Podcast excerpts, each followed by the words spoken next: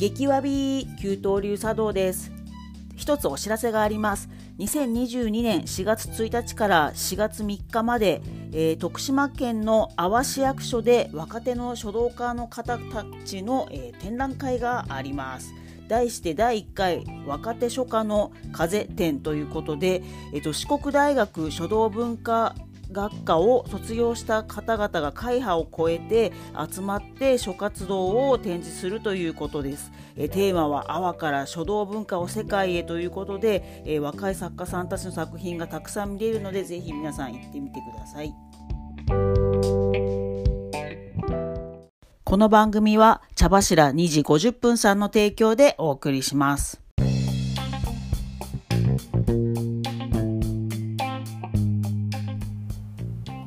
激わび給湯流茶道の谷田阪急です。給湯流茶道はオフィスの給湯室で抹茶を立てるという茶道ユニットです。この番組では日本文化を何でもジャニーズに例えて分かりやすく紹介しようと思ってます。その名もハッシュタグわびさびジャニーさんです。能や歌舞伎は今や伝統芸能と言われていますが誕生した当時は最新のアイドルのステージだったという信念のもと日本文化をジャニオタ視点で再構築したいと思います。またジャニーズに詳しくない人が聞いてもあの面白くなるようにやりますのでぜひお付き合いください。あ、じゃあ、せそうああ、いや、よかったです。じゃあ、早速始めます。今日は、イエイイエイ、初登場のゲストです。よろ、自己紹介をお願いします。こんにちは、安藤涼子と申します。ふうふうふうふう。イエイイエイイエイ。無理に無理にあげて。あの無理にあげて。簡単になんかお仕事とか教えていただいてもいいですか？最近やってることとか、はい。ああ、最近やあ、仕事は。ははははは。インテリアデザイナーという。かっこよ。いや、そうでもないんだけど、まあ、デザイン、空間のデザインを。してて、まあ、お店の設計とか、はい、なんかか展示会の会場デザインとか、はい、あとなんかウィンドウディスプレイみたいななんか空間ならもう大きくてもちっちゃくても何でもデザインしちゃうよみたいな。素晴らしい。あれですよね。あの時には美術館とか博物館の展示も任されたりという。そうそうそう。展示の空間もやって、はい、はいなんかファッションショーのセットみたいの作ったこともあるし。あーもう幅広いわ。うん、なんか何でも空間のデザインなら何でもやりますみたいな。まあ、今日も若干ね頭の空間のデザインについて話すのです。今日はぜひよよろしくお願いします。よろしくお願いします。お願いします。はい。でですね今日なんですけど、えー、昔のキャリアウーマンの、まあ、髪型とか服装について急に気になったので話したいということにでやらせていただいてます。まあ、きっかけがあるんですよね。うんうん、最近ですねあの3331アーツ千代田という場所でまあもう皆さんが聞く頃には終わっちゃってるんですけど 2020ぐだぐだ。2022年3月21日までやってる小池和子展というのを安藤さんと一緒に見た時に、うん、なんかちょっとあれ髪型が気になるみたいになったのであの今日は話したいと思ってます。で小池和子さんはですねもう本当にあのコピーライターの神様みたいなうんうん、何人か伝説の人、まあ、まあまだ生きてらっしゃいますけど のお一人でですねまあ、あのバブル時代分かりやすく言うと西武がブイブイ堤さんが言わせた時の、うん、まあ、パパルコとか、うん、あとあれなんだっけ田中一行さんあの、うん、まあ、東京オリンピック60年代のオリンピックのデザインなどもした、あのすごいかっこいいデザイナーさんと一緒にかっこいいキャッチコピーバンバンつけてやって無印良品ね。そうだね。今だともうみんな当たり前のように無印良品っていうとなんかあの民族の音楽が流れる、うんうん、まあちょっと安心して買えるユニクロよりかっこいいものを言い方があれなんですけどそ尊敬してるんですよ小池さんのことは。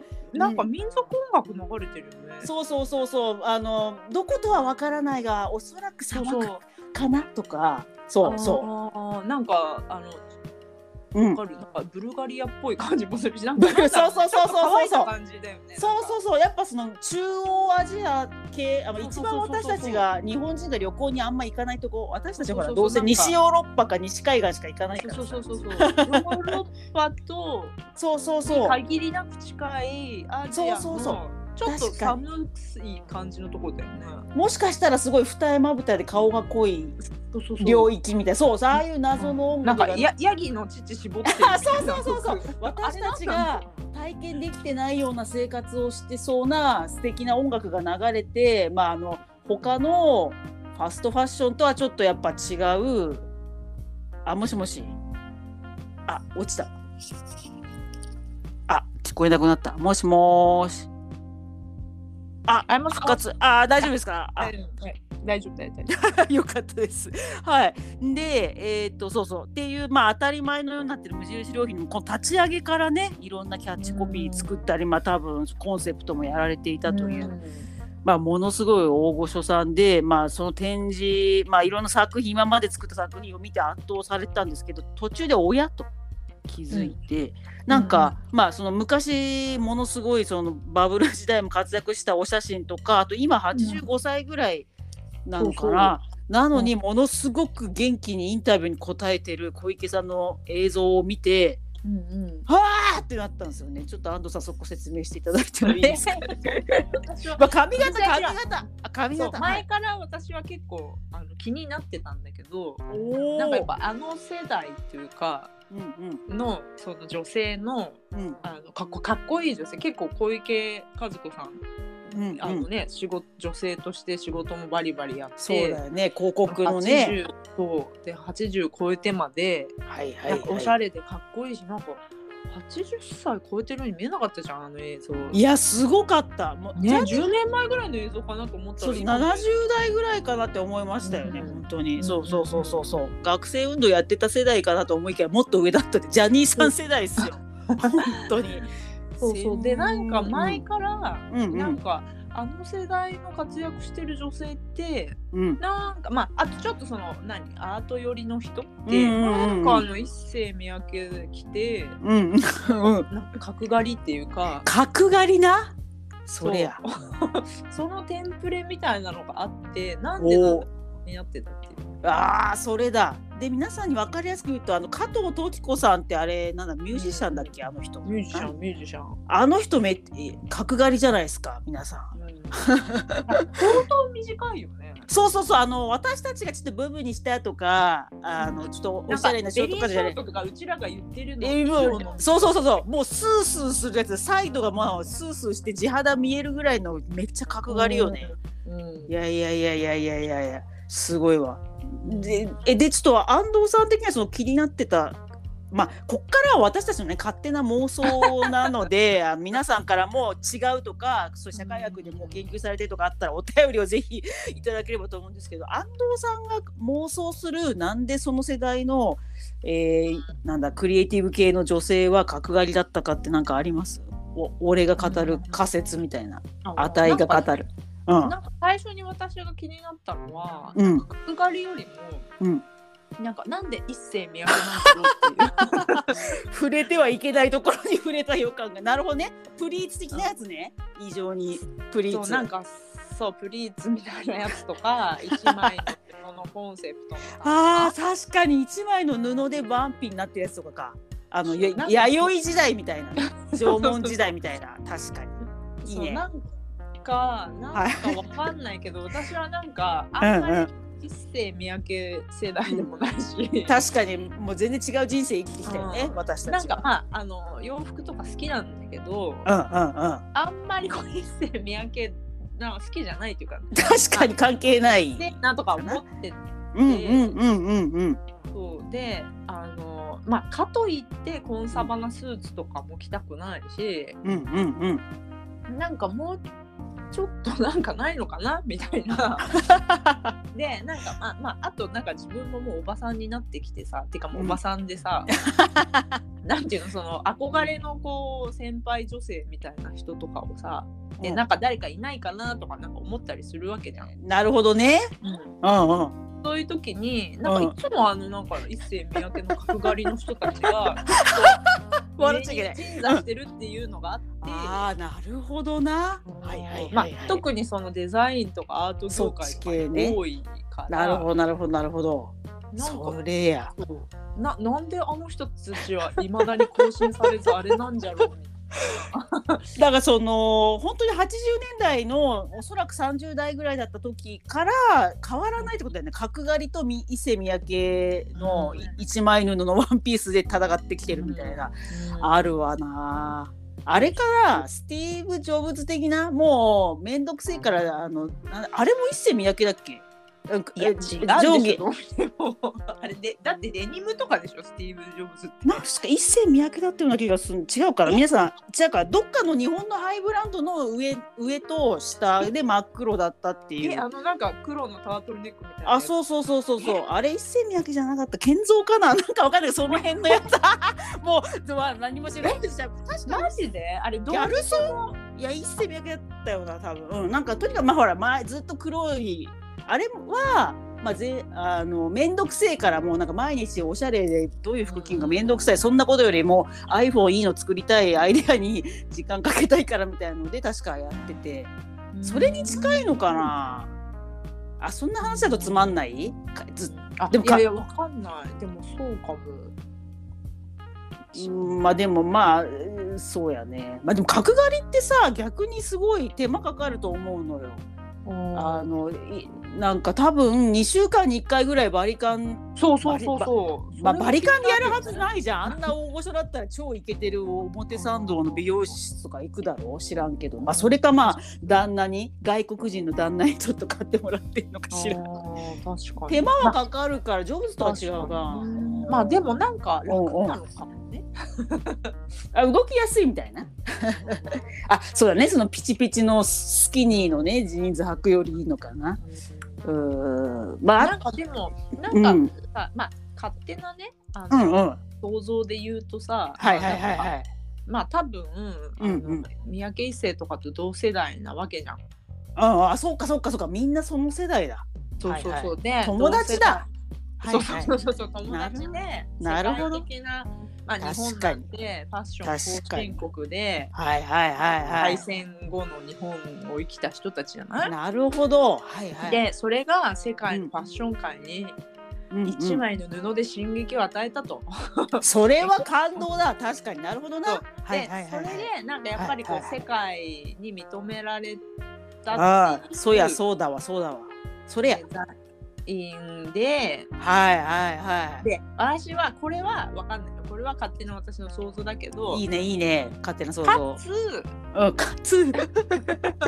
いいねかつ。かつ なんか声高。でもさ私のファッションまあそれはそのうちらの時代とは違うけどさうんうん。なんていうのやっぱりさファッションってさいろんなこう幅があってファッションああそうだねあの。頃っていうのはさうんうんうん。なんかやっぱデザイナーズブランドみたいなのがバリバリでブランド時代なわけじゃん。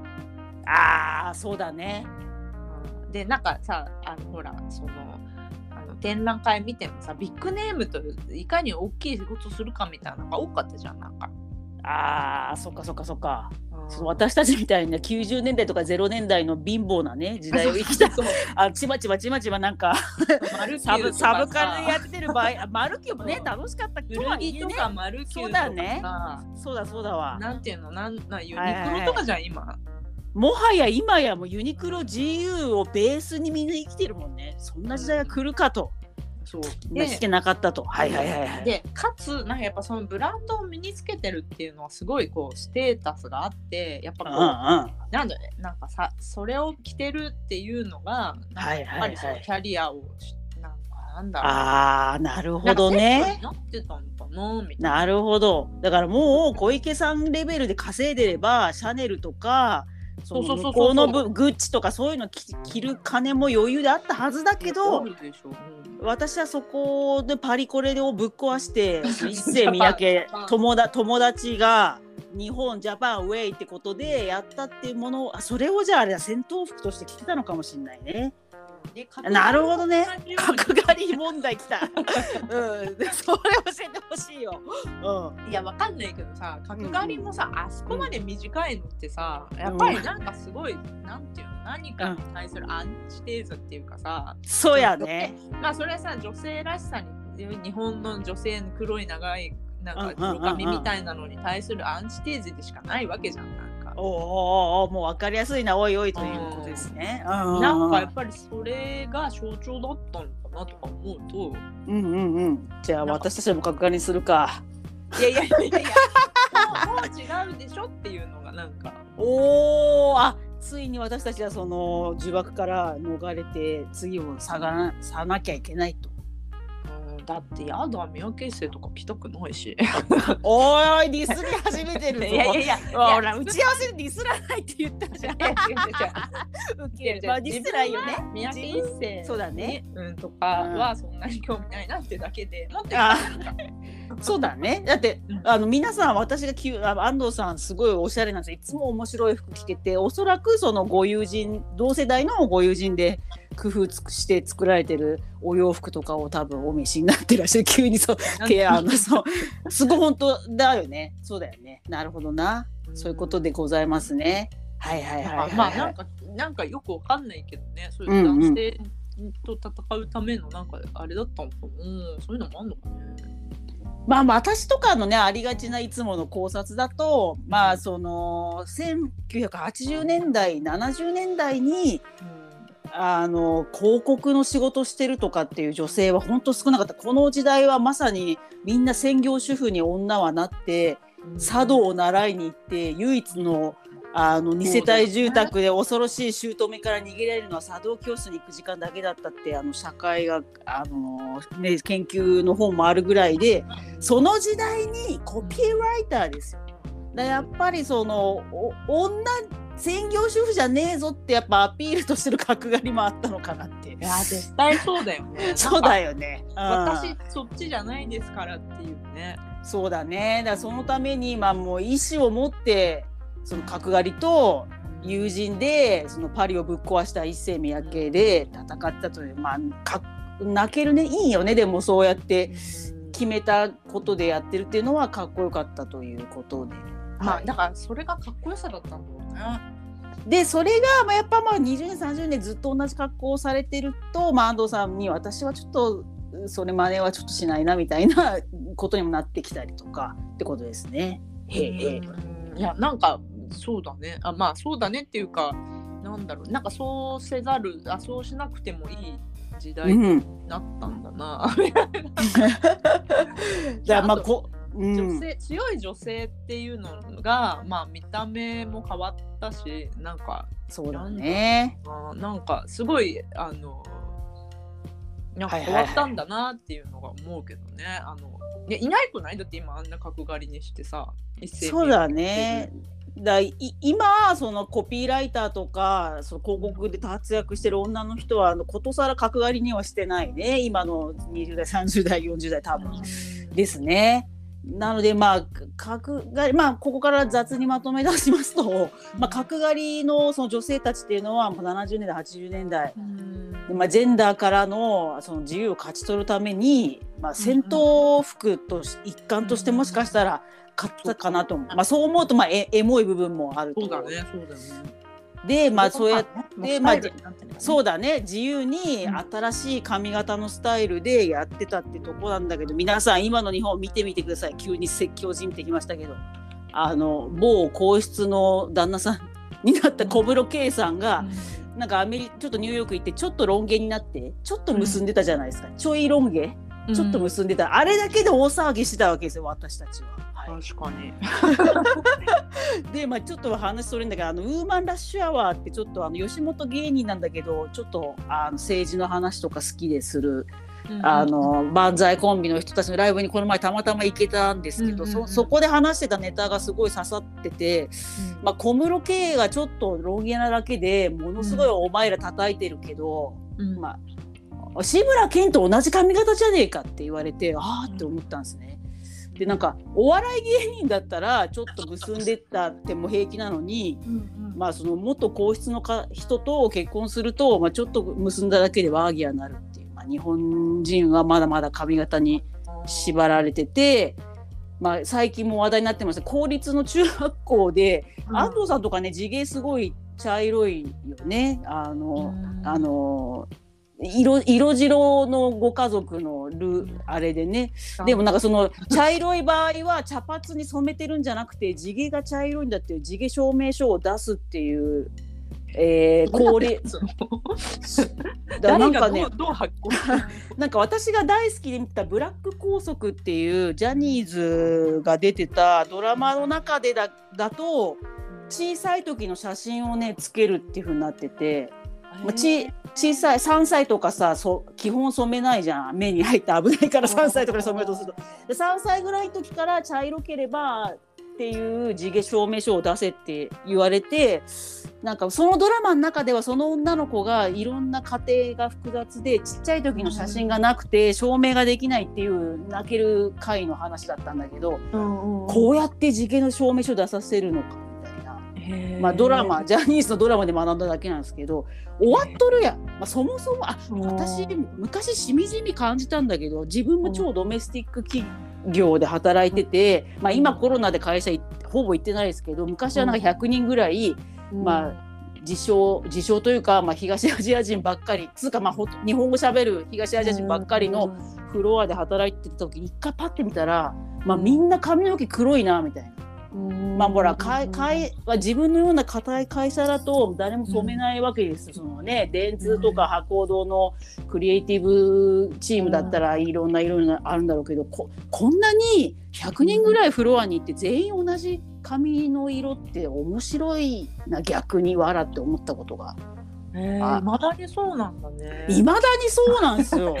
なんかさ結構自分はちょっとそういう業界とはなんかこうそうだよね。自由な業界に生きてきちゃったからさ。いやむしろいろんな色に染めないと仕事取れないぐらいね逆にね。言えばクリエイターは逆にね。なんかなんだろう、うん。あの就職活動じゃないけどさで、はいはいはいはい。スーツ着てったら落とされるぐらいのなんかあ逆だ。そうか。うん。え何この人スーツで着てるわらみたいな。あそっかそっか。だ逆にセンスのいい私服とちょっと金髪とかにしないとむしろ一番自分で可愛いと思ってる格好していける。うわー。なるほどね。あうん。そう。話がどんどん展開する逆に私だからよくさやっぱそのクソな象徴としてさリクルートスーツって出てくるじゃん。みんな同じで。あれは逆にすごいいいなと思ってそのおしゃれじゃなくてもバレないじゃん。みんなスーツのあー青山で買えばいい。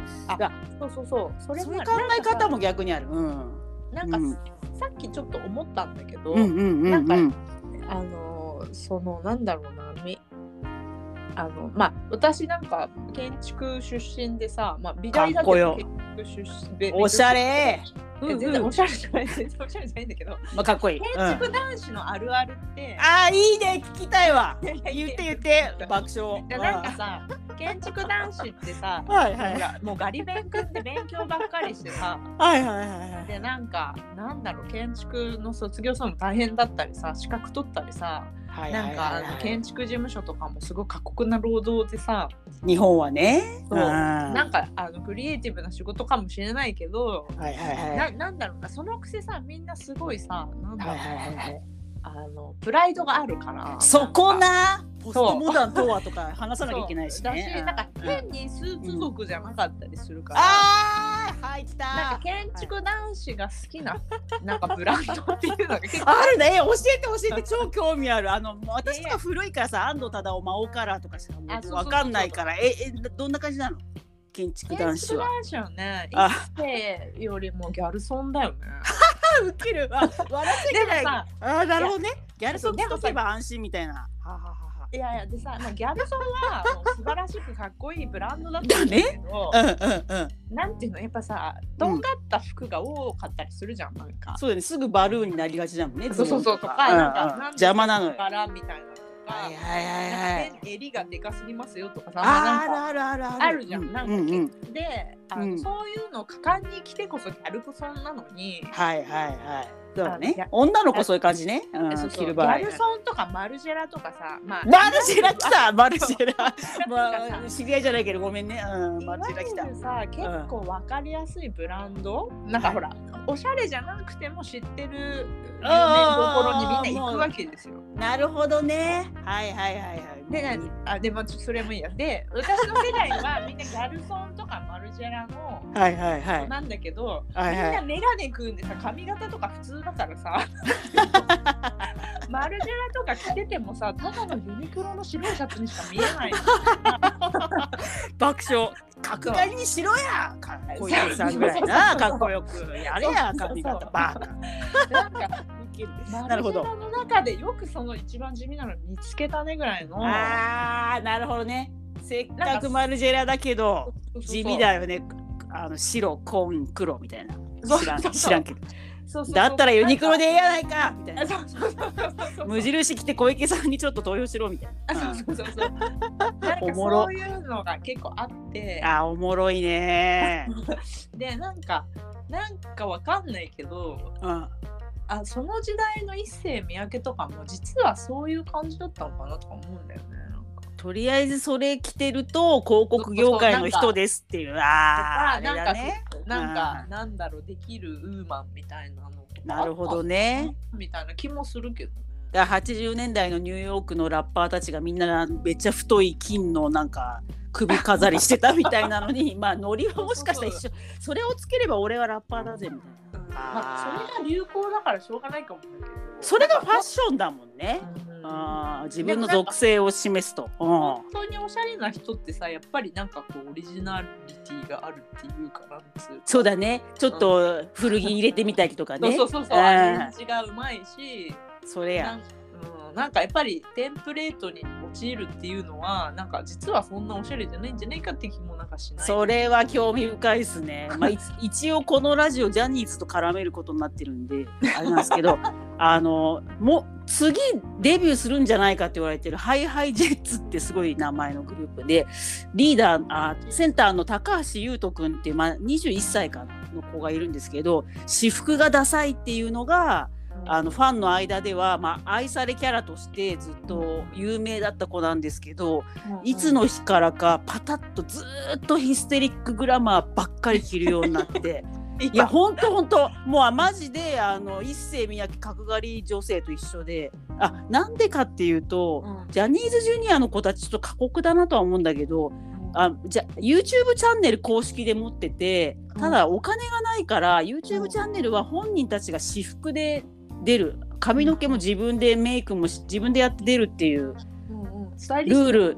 つかない。でだから逆に言うとジャニーズジュニアファンの人はこの子たちがどういう私服普段着てるかた楽しめるっていう、まあ、部分もあるんだけど私服がダサいってずっと言われ続けてそれはでも私たちは面白がってちょっと愛らしく言ってた、うん。なんかもうキャラとしてもちょっとあのじゃがいもみたいなキャラクターだから、まあ、顔はすごいいいんだけどな。んかあの神奈川の田舎から出てきた野球少年でっていうなんかそのうん素朴さが売りだったから私服がダサい方がこっちとしては愛らしかったんだけどそうだよね、うん。そうそう。でもなんかあまりに言われすぎたのかとにかくヒステリックグラマーってわかしかも分かりやすくその書いてあるやつあの、むえ何全部。いやわかんないんだけどある時からもうこの23年ずーっと。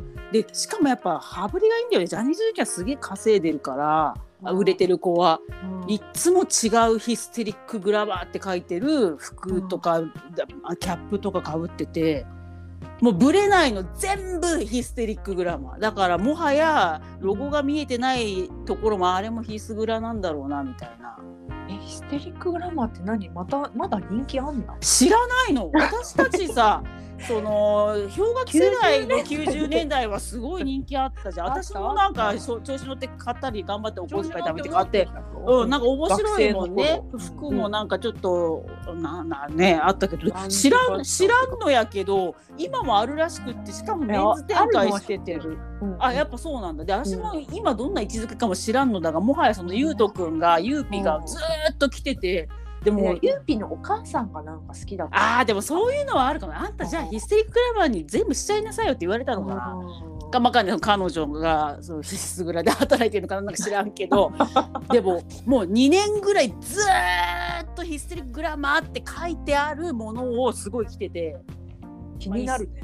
気になる。潔いなってでもおっしゃる通り安藤さんが言う通りそれ分かりやすいブランド物の耳当ての人はおしゃれじゃないわけよだからまあまあまあスタイルもいいし可愛い顔してるから似合ってんだけどおおしゃれじゃないやっぱ私服がダサいっていうレッテルはずっと貼られ続けててだからいつも毎年ね明星であいあジャニーズジュニアのだけの投票をするいろんな部門であるんだけど私服ダサい1位をずっと取ってていずヒスグラを着始めても。だだから今安藤さんが言った通り分かりやすいブランド名をのものを着る人はおしゃれじゃないっていうのはちょっと今思い出しました。何の話やね。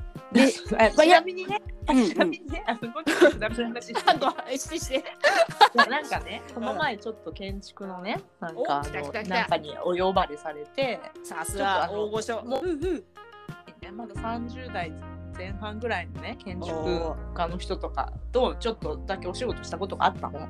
いいね。で、あの今のその若い、うん。あの建築家の人っていうのがじゃあ何を着てんだろうって。ああ、どんなだなんか。みん。なそれなりにやっぱね建築家ってさ、うんやっぱあなんかほらな名前で売っていく仕事だったりするからそうだね、写真もです。うん。そうそうその会社員の人ととかスーツとかじゃなくてそうだよね。やっぱり自分を売っていかなきゃいけない確かに。だか。ら瀬島かかよか瀬島和和代とか安藤忠雄とかみんな前髪パッツンだもんね。あれああいうのね。そうそうでしょ？でしょ？写真ですぐわかるみたいな。性的でしょ？そうそうやっぱ前髪パッツンにしないとそうそうそう目立たねえなっつって。そうそうあの辺の世代はやっぱギャルソンとか着てた。そう舞うからね。瀬島和代はもうギャルソン。ギャルソンだからみんなにやっぱあんだねそう決め打ちが。でからの？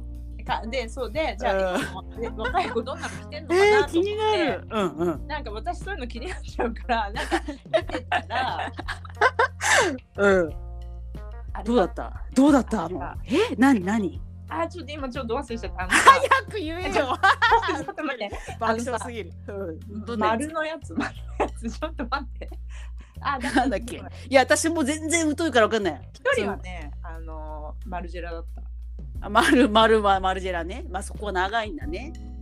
あの背中になんかし四角いのついてるみたいな。あそうそう。ちょんちょんうん、あれでわかんだよね。あれいいよね。背中でわかるっていうのが先がなくていいんだろうねでもなうん一個。かでも、うん。やっぱりなんか分かりやすいブランド着てんなと思ったけどね。そこは一緒なんだね。でさ本当のおしゃれな人はやっぱ古着着るじゃん。だからジャニーズジュニアでも本当におしゃれと言われている佐藤龍我君って私が推してる子は最近古着にはまっててさすごいんだよ。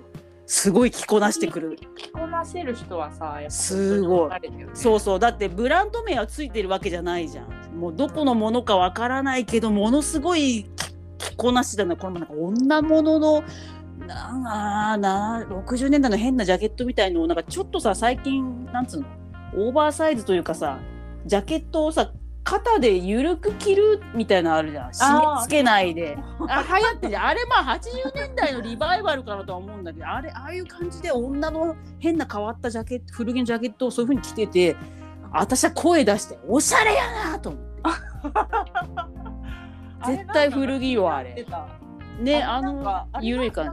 あれなんだろうねなんか。あれさわかんないけどさおにゃんこクラブとかの頃もあんな感じじゃなかったっけ？なんかちょっとセーラーそうダボダボでちょっと緩くもう肩全部デコルテ見えちゃうみたいな着方。うんいやーで佐藤理学すごかったの。YouTube でえーってなったんだけどちょっと話がそれまくってるからただ で本当におしゃれなら古着着て安藤さんと打ち合わせしろよってことだよね。2 3 0代の建築家もな。みんなさ怖いのよ。勉。強ね勉強しかしてこないまあ忙しいもんね。忙しいからそう下北の古着屋23時間もあるから時間ねえわ、うん。だったらもうマルジェラにスッて行って、うん。い一番色が地味で変じゃないやつででも背中でマルジェラって分かるやつを買って。そうそうそやっぱ決まった店に行ってすぐ帰ってくるは一番時間の無駄ないもんね。うん。う 急に擁護し始めるっていう。いやだから本当におしゃれにしたいならじゃああれだね。今後あの古着を着こなす建築家の人が出るかどうか Z 世代からそこを安藤さんは見守っていくことになるね。そう。なんかあのそうだね。自分なりのファッションの人が出るかどうか。まあそれかもう完全に俺はもうん。うジョブズ、ジョブズで行きますみたいな。ああ毎日くあそれなのよ。安藤さんもうずっとジャニーズの話で申し訳ない。私が一番推してるジャニーズジュニアが岩崎大将君って子がそうそうそう。その子は中学生の頃はちょっとじゃらじゃら首からなんか高そうなクロマハーツみたいなのつけたり色々やってみたらと急にね高3ぐらいで吹っ切れてうん。なんかやっぱでもジョブズの本かなんか読んだんだろうね。読んでもったいないと。なんかじ服に時間かけるの選ぶのもったいないから僕はもうずっと同じ服で行くっつって本当に季節ごとにずっと同じ服なの。YouTube もずっと。今だと可愛いんだけどアディダスのみ緑の深緑のトレーナーにダボダボのなんか黒いパンツずーっとそれで出てて。うーん。あしなんかかっこいいね逆にね。いやだから岩崎大将君19歳でもうその下脱ぶりかっこいいなと思ってるけど、まあなんか一番とんがっちゃう時なのにね。そうなのよ、まあまあ、はでも入所が早かったんだよ、まあ、どうでもいい話ごめんね。中2ぐらいで入って 中3ぐらいで一回おしゃれのピーク。うん、あでもなんか一個名言あったわ。一回やっぱおしゃれに目覚めて中3ぐらいの時になんかキングプリンスの平野君にもらった、あのネックレスをつけてたらものすごい肩が凝っちゃったんだって一回その子ねなんか肩幅が広くてちょっと肩に筋肉がいあるのか知んないけど 首が痛くなってもう俺はアクセサリーがいいってそこで思ったんだとか言って、まあ、その辺からやっぱ興味を失ってったのかもね。まあ漫画とかアニメとか音楽はすごい好きな子なんだけどなんでこの話してんだっけ？あそうそうそうそう。だからそのジョブズスタイルね。で古着あマルジェラを辞めて20代30代の建築家の男の子がマルジェラを辞めた場合は古着をはジョブズ的な毎日同じ服かどっちか。2択をおすすめね。安藤さんとしては一旦この2択が。なんか男女の人ってさなんかまあもう死後かもしれないけどモテ服みたいなのとかあんじゃん。なんか、あ男受けする服みたいな？あーあるね。男ってあんのかね？あーやっぱちょっとデコルテとか見えた方がいいんじゃないの？ジャニーズジュニアね。ジャニーズジュニアの話してる。ねジュニア私。ジュニア的にはね。じゃあ谷田さん的にうは、ん。あのじゃあ変なブランドで、うん。あの固めるよりはうんうんうんうん。ジョブズいかやー。うんうんうん。か、いやもうその3タイプ全員好きなんだよ。なんかその全ずーっとヒステリックグラマーのダサいユーピも好きだし、とんでもなくおしゃれに古着を着こなす龍河君も好きだし19歳でもうジョブズになった大将君も推してるしもうやばい箱推しなん。ですよみんな尊い Z 世代は尊い。まあいやでもやっぱりその中で一番好きなのは大将君だから私はじゃあジョブズにじゃあ行こうかな。あーもっと他のことに、あーかあーかいいよねバスうん。かな。いやでも興味深いねえちょっとさ安藤さんこれからその建築家ファッションコラムニストとかやりだせばいいやんないよ。ニーズないゼロでしょ。私がいるよ私が。いやい。多分いいるいるいると思う。多分東京都に34人はいると思う。あ前さ他にもさあったじゃん。なんか建築家の人フェイスブックの自分のアイコンの写真横顔になりがちみたいなのあった で白黒でさあの黒のタートルネックで横顔みたいな。なんでみんなよあの建築だけじゃないわ。デザイナー系の人みんな横顔になりがちって。あれ何なの？あれ。前正面向いてにっこり笑えやって私は切れるんだけど、うん、でも面白いね。うん、あ面白い。なんかそその建築家男子が着始めたらもうそのブランドやはちょっとやダサい。あー。なるほどね。ダサいというかそ その。こまでメジャーになっちゃったみたいあーなるほどね。だからもう遊び心じゃなくなってそのビジネスツールになるよっていう意味だね。それおもろいね。今ね私が結構怪しいなと思ってる おもろすぎる。うんうんうん。そんなこと言ってない。いや本当勝手だよ。あもうもう私たち勝手な話しかしない。うんうんいいよいいよ言っちゃって言っちゃって、高いとかあーあるある。10年ぐらい前から頑張ってたよね。頑張ってるじゃんもう日本を代表するブランドですあよそうなんだ。やだ恥ずかしい。もう全然そう最近もう服買わないから。あもう日本代表してるのね。とか結構もう建築男子取り入れちゃってるんじゃないかな私も張り切って10年20年前一回買ったことある。なんかすげえ銀色のガビガビの布がなんかはみ出てるみたいなそうそうそうそうそう。そうちょっとちょっととんがってるけど着れるみたいなやつ。あーでもギリギリ打ち合わせいける感じなんだ酒井さんはね。なんかシャツとか。いや確かにい色味は結構確かにあのグレーとか白黒とかが。やばい酒井大ピンチ。やばい酒井の皆さん大ピンチですよ。まあ ピンチじゃないよね。いいこといいことそうだよね。そうやっメてい一定のファンファンというかそのユーザーができるっていうのはいいことあとねあとこれも まあもう一個であともう一個あと5年で5年じゃないいいきそうだいきそうだと。なんかママネー黒ゴーチって知ってる？ああもう知らない恥ずかしすぎる。ああ知らない知らない。まあいいんだけども、うんうんでも最近なんかあのあのユニクロとかとあコラボしてねコ。ラボしたりしおておイケイケじゃないですか。もういきなりバーンって駆け上がった怖っど、はいはいはいはいはい。これも、うんあと2年ぐらいできちゃうんじゃないかなって感じマジで？じゃあ私も買ってみるそのマネー黒ゴーチ。マネー黒ゴーチっていうへあめちゃくちゃえか。っこいいんだけど、はいはいはいメンズライン出してんのかな？んかやっぱ建築家に変われるためにはメンズライン出さないとダメだよね。いやもう男性の数多いもんね職業な,、まあ、なぜか知らんけど。なそうそうそうそれだわ。じゃあそのなんとか黒ゴーチさんちょっと早く もう全然覚えてない。早くメンズラインをそのギリギリ打ち合わせに行けるやつね。そうそうそうシャツとにかくシャツでヘッド 変なシルエットちょっと変わったシルエットおもなでもシャツなんだよね。そうなおもろい。シャツシャツであることによってお堅い市役所とかの土木課の人ともギリギリ話せるみたいな。そう。いうことでしょ？しかもちょっとクリエイティビティ出してるから市役所の人もちょっとワクワクしてじゃあ依頼しちゃう。ああそれや。はい大丈夫。なるほど。T シャツじゃダメだもんね。シャツっていうのがやっぱ市役所区役所土木課の方にギリギリ。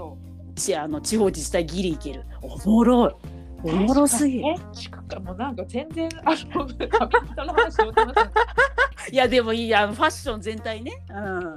大事だし。いあやと おもろい。教えて教えて。うん。で私が思うのはあのこ小池和子さんや加藤時子さんが 何になるかっていうと髪型も服装も個性的だからじゃん。うんうんうんうんうん。どっちもめっちゃ決まってるからじゃない？なんか。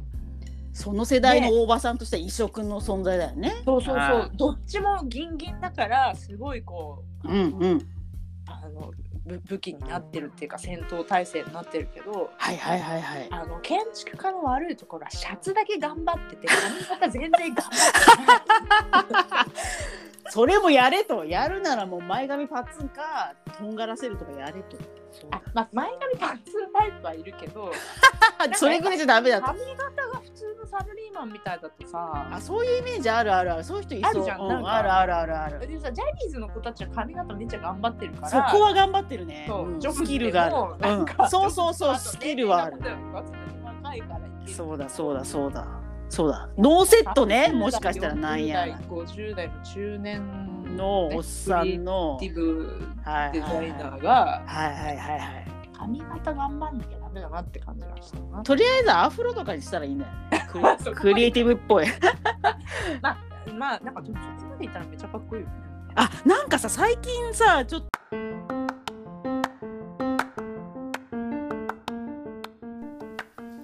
お便りを紹介しますラジオネーム愛花さん、えーナンバー69の森鴎外の会の感想をいただきました、えーコンプレックスのある人間が富と権力を握るとはちゃめちゃな言動をするのは世の常ですね。いやほんとそれですね。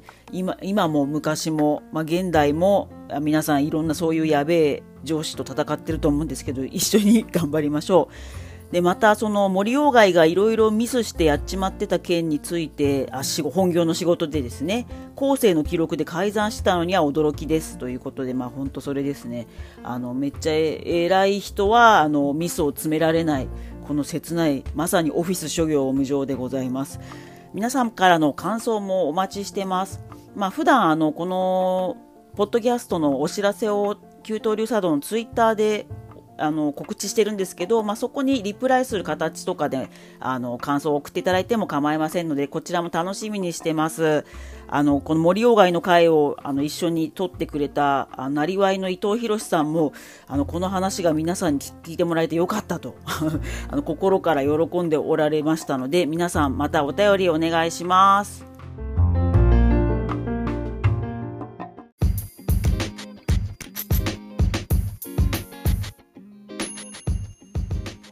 の話後半戦に行きます。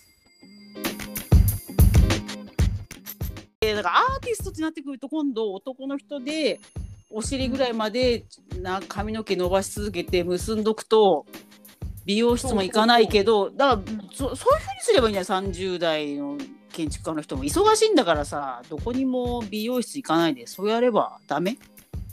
でもな何の提案？結構さ髪型が一番ハードル高いのかな。でもそれはねあのまたジャニーズの話だけど髪型一つで本当顔の印象変わるよねびっくりするぐらい。前髪の量とか前髪どれぐらい隠すとかデコ出しとか。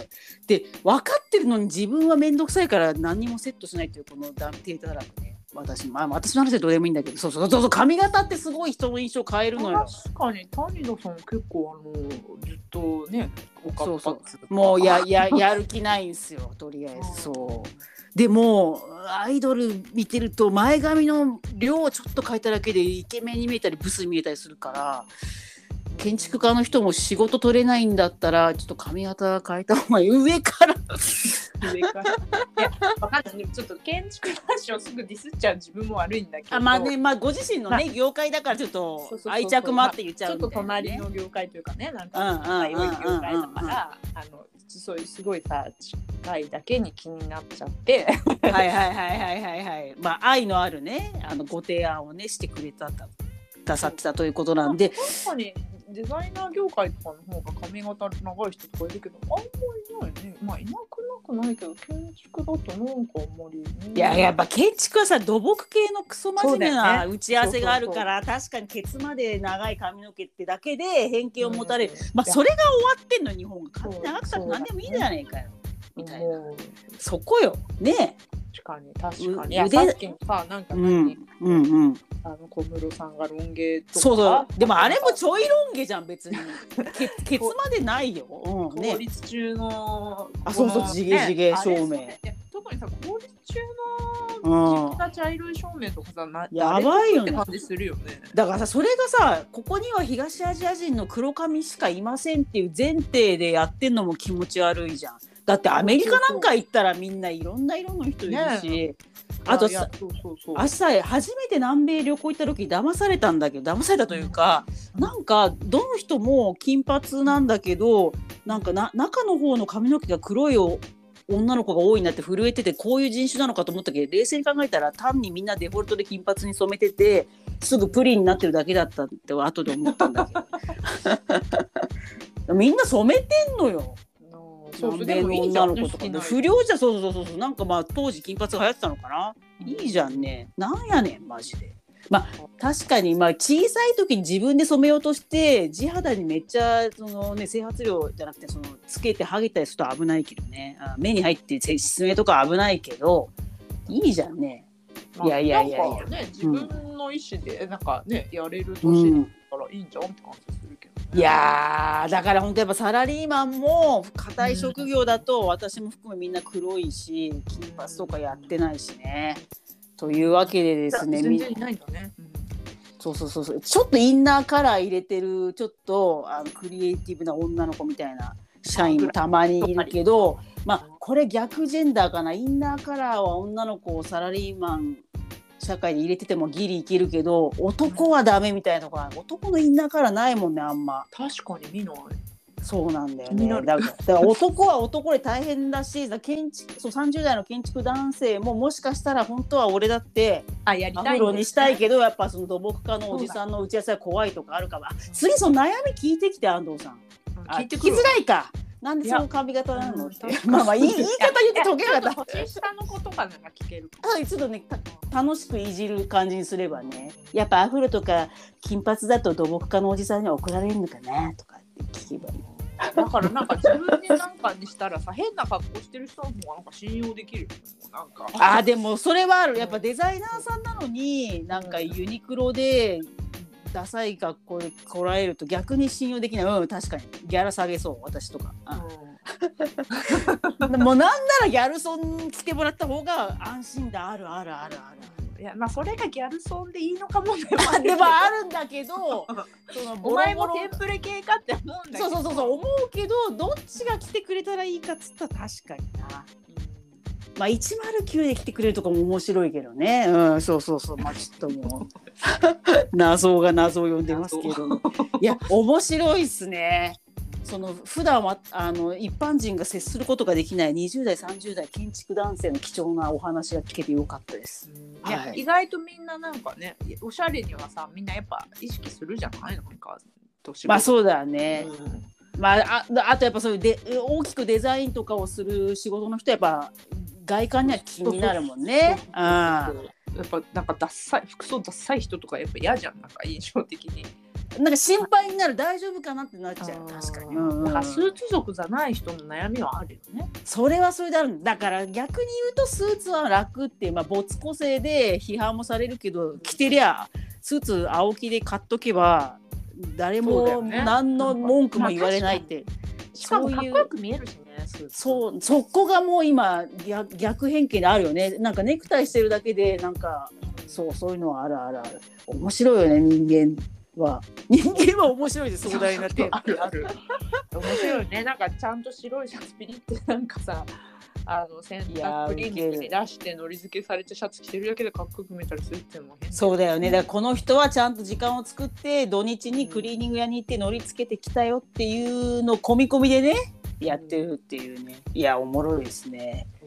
いやいやいやいやみそうですね。だからみ皆さんもあのニッチな職業でこういう服装の傾向があるとかあったらぜひお便りをいただけたらと思います。めっちゃ面白かったです。そうそのでもまあそのあれだよね。その、うん。ジェンダーバイアスを取り払って、テンプレートブランドをなくしそうですね。自由にで変な格好がいの人がいっぱいいるのがいい社会な気がするな。そうですね。だからまずは公立中学校の地毛証明はマジでやめてほしいみたいな。なんかね、し下着女の子の下着の白っていう校則がああったんえーある。いやつい今年ぐらいまで。でもそれはいくらなんでも撤廃しましょうってなったんだけど、地毛の証明書はだ出させたいっていう学校は今後も出していいっていう確かね決断が下されててね終わったわってなって。文部省が廃止していかなきゃダメっしょ。そうなんだよね。だから本当にだから移民の方とかね受け入れるつもりないねみたいな。いやおもいやおもろいというか東アジアって心狭いなみたいな。なんかでもさそう思うとさ小室さんの問題じゃないけどさ皇室がさ、うんもっと変な格好したらいいんじゃん、本当はそういうことなんだよね。だからウェルカムで行きたいけど絶対叩くじゃん。まあでもそれが嫌であの今回ケイちゃんと一緒に ケイちゃんと一緒に ニューヨーク逃げたわけだよね。うん。いやでソバージュにもできないんだよドレッドにも。そう。そうあの子さなんかほら私服になってさなんか楽ななんかあ意外とこおおしゃれじゃんみたいなさ。あそうなんだ。私まだ私服チェックしてない。もはや全然今名前も出てこない。んか。あいやなるほど髪の毛をさ、あんなさ、垂らした姿見たことなかったじゃんだって。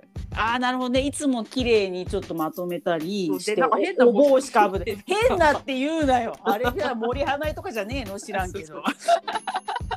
でもそうだね。そういうイメージだね。う。ん。あでさみんななんか笑顔も作り笑顔みたいなさ。まあでもそこでベロ出して中指当てられたらちょっとドキドキするよね。確かに まあいいけどやってほしい。うん。まあなんか普段はね自由な格好してんのかもしんないけどさこうねオフィシャルな仕事の前はさなんかやっぱスーツみたいなの着せられてやってるわけじゃんねあの人たちそうだよね。でももし私服でさ超パンツ見えるぐらいのホットパンツ履いたりしたら絶対文春とか乗っちゃいそうだもんね。そうそう。でも私なんか昔ね皇室はお！え毛染めとパーマ禁止って聞いてたのかわいそう。でもありそう。今だってそうじゃない？いいやでもさ最近結構みんな毛は染めてんなと思ったんだよね。あちょっと茶髪になってるっけ？やばい。ちゃんとチェックしてないわ。だってあのお父さんさお父さんか。白髪染めじゃないの最初。め。っちゃ色い。の？あの髪なの白だったのに急に黒くなったじゃん。でもそれはさその東アジアとしての黒にしてるだけなんだよ。そあだからそうだだからそこで緑とか青とかにしたら超いい最高だよね。もう。やっと白髪染め OK まで来たから、あそういう染めも NG だったんだ。だあのハゲたらもう植毛もダメだしみたいな。えなんか、えーだってさほらあおもろ。なるほど。上皇后美智子様とか真っ白じゃんまんまじゃん。ああれ染めちゃいけないってことなのか。そうそうあかわいそう。う。えあれでさ紫とか青とかにしたらめっちゃおもろいやんあの人美ね人だしいけんのにね。なんかちょっと見てるみたいになりそうじゃん なるなるなるなる。あーでもだかわいそう。それ NG だったのって。ああだ一緒だ。中学校の公立の中学校と一緒の校則みたいのが天皇家も締め付けがあったと。まあありそうだな。それはありそうだわ。だからさイギリスの皇室みたいにさうん。ハゲ散らかしてるね。そう不倫とかさ 確かに。なんていうのなんかやりたい放題。確かに。か脱退とかさ。本当に自分らしく生きてるよね。外国のさなんかなんそうだね。結婚とかさ。そうだ国籍も違うね。人たちと。そうだよ。そのぐらいやっぱ日本も開かれていかなきゃダメよねでも全然開かれなそうじゃないあと100いや年はカチカチでしょ。カチカチだよ。ですぐ叩くじゃんみんなで。もういまだに家父長制を破れないんだから。そうだよね。いやーあれ愛子様だっけ？愛子様に私は期待してるんだけ天皇ね。あのジャニオタなんだよ愛子さんは。あ、そうなんだ。ね。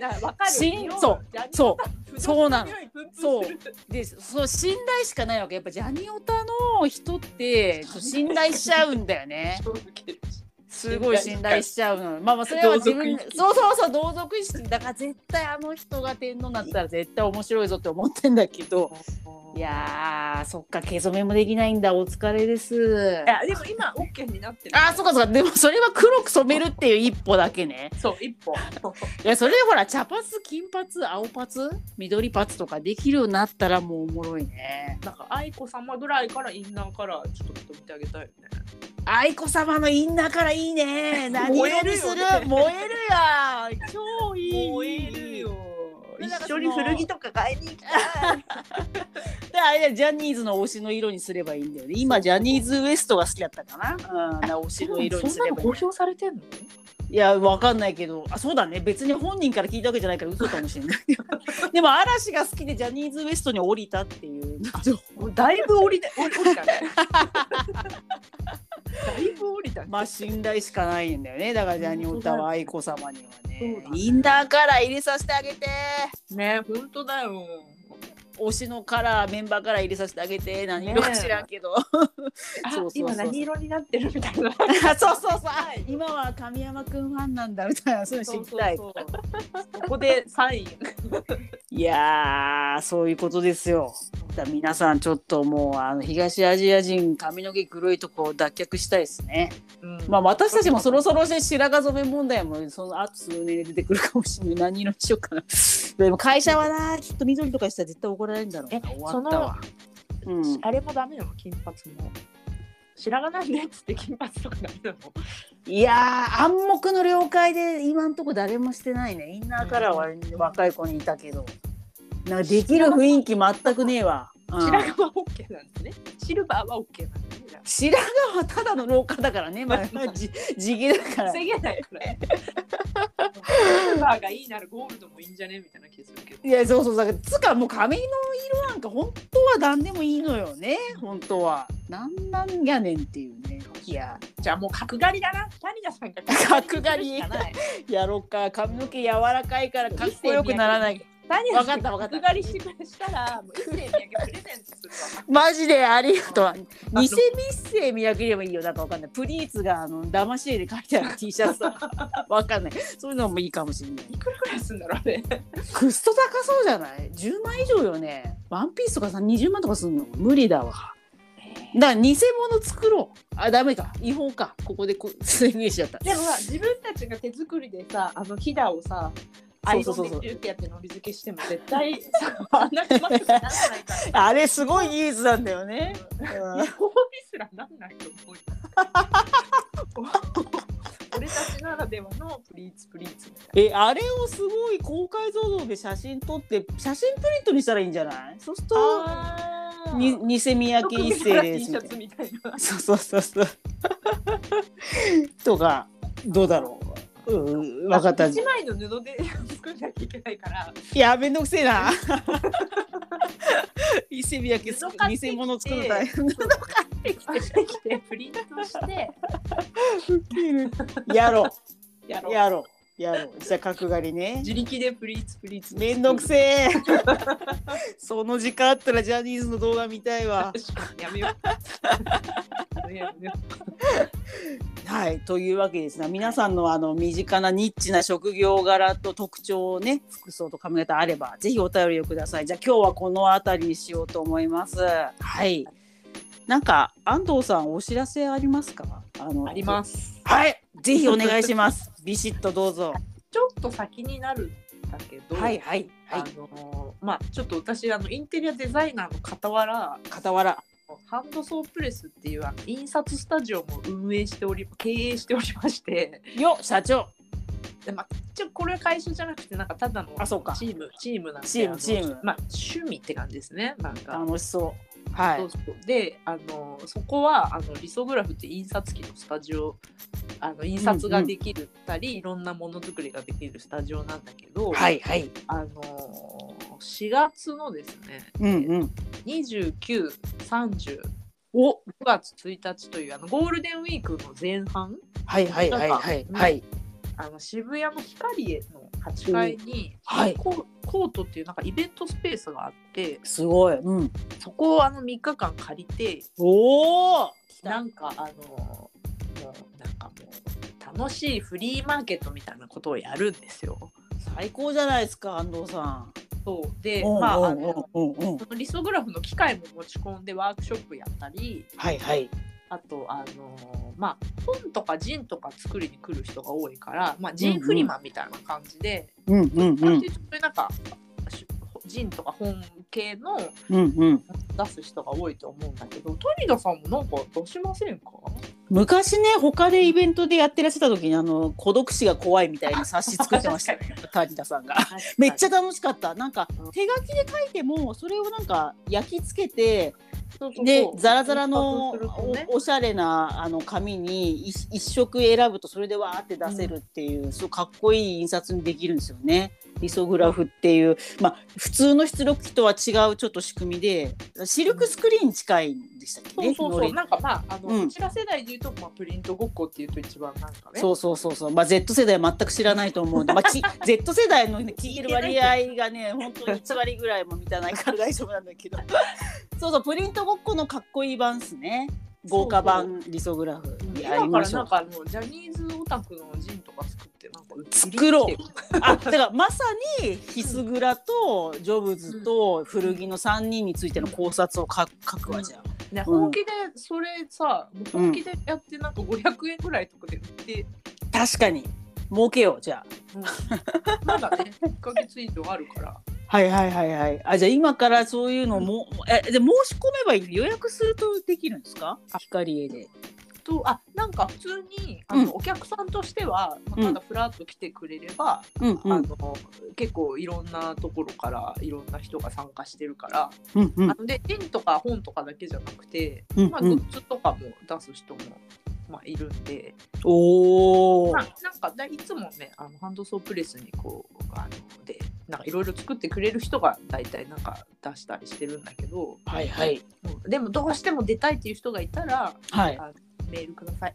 おお。よっしゃ。うんじゃあ後であのメールアドレスもですねこの番組の紹介のところに載せておきますので、うんぜひじゃあ皆さん2022年ゴールデンウィーク前半はですねあの渋谷ヒカリエでハンドソープレスさんのとこ遊びに行ってください。ぜひお願いいたします。ぜひ。はーい。またこの番組ではお便りを募集中です。えはい。そうなんさっきからねいっぱいお募集募集って言ってるんですけど、まあツイッターで感想を書いてくれるときはハッシュタグわびさびジャニーさんを書いてくれてもいいですし、まあ、私がツイッターでこれ配信したよっていうのにリツイートとかリップリップで投稿感想を書いてくれたりしても探しに行くんでぜひぜひと思ってます。あとあの僭越ながらスポンサーも募集中でございます。あのまあ、こういうのを宣伝したいみたいなのがあれば、給湯流茶道の方であの宣伝の台本を作って、こういうあのこっちで喋って CM 音声流しますので、あのそんな高いお金はいただいてません。まあ、いただいたお金で粛々とですね、あのその今日もあの展覧会行ったって言ってたんですけど、美術館の入場券とかのお金に充てたいと思うので、ぜひよかったらお願いします。えーこちらもメールでご連絡ください。OFFICESGMJ.gmail.com オフィス商業無常 .gmail.com まで送っていただければと思います。はい。では今日安野さん長きにわたりありがとうございました。かったですね。楽しかったまたなんかあのあったらお願いします。あーじゃあ今日はここまで給湯流茶道プレゼンツ日本文化をジャニーズに例えて楽しむハッシュタグわびさびジャニーさんでした。ありがとうございました。はい失礼はーい。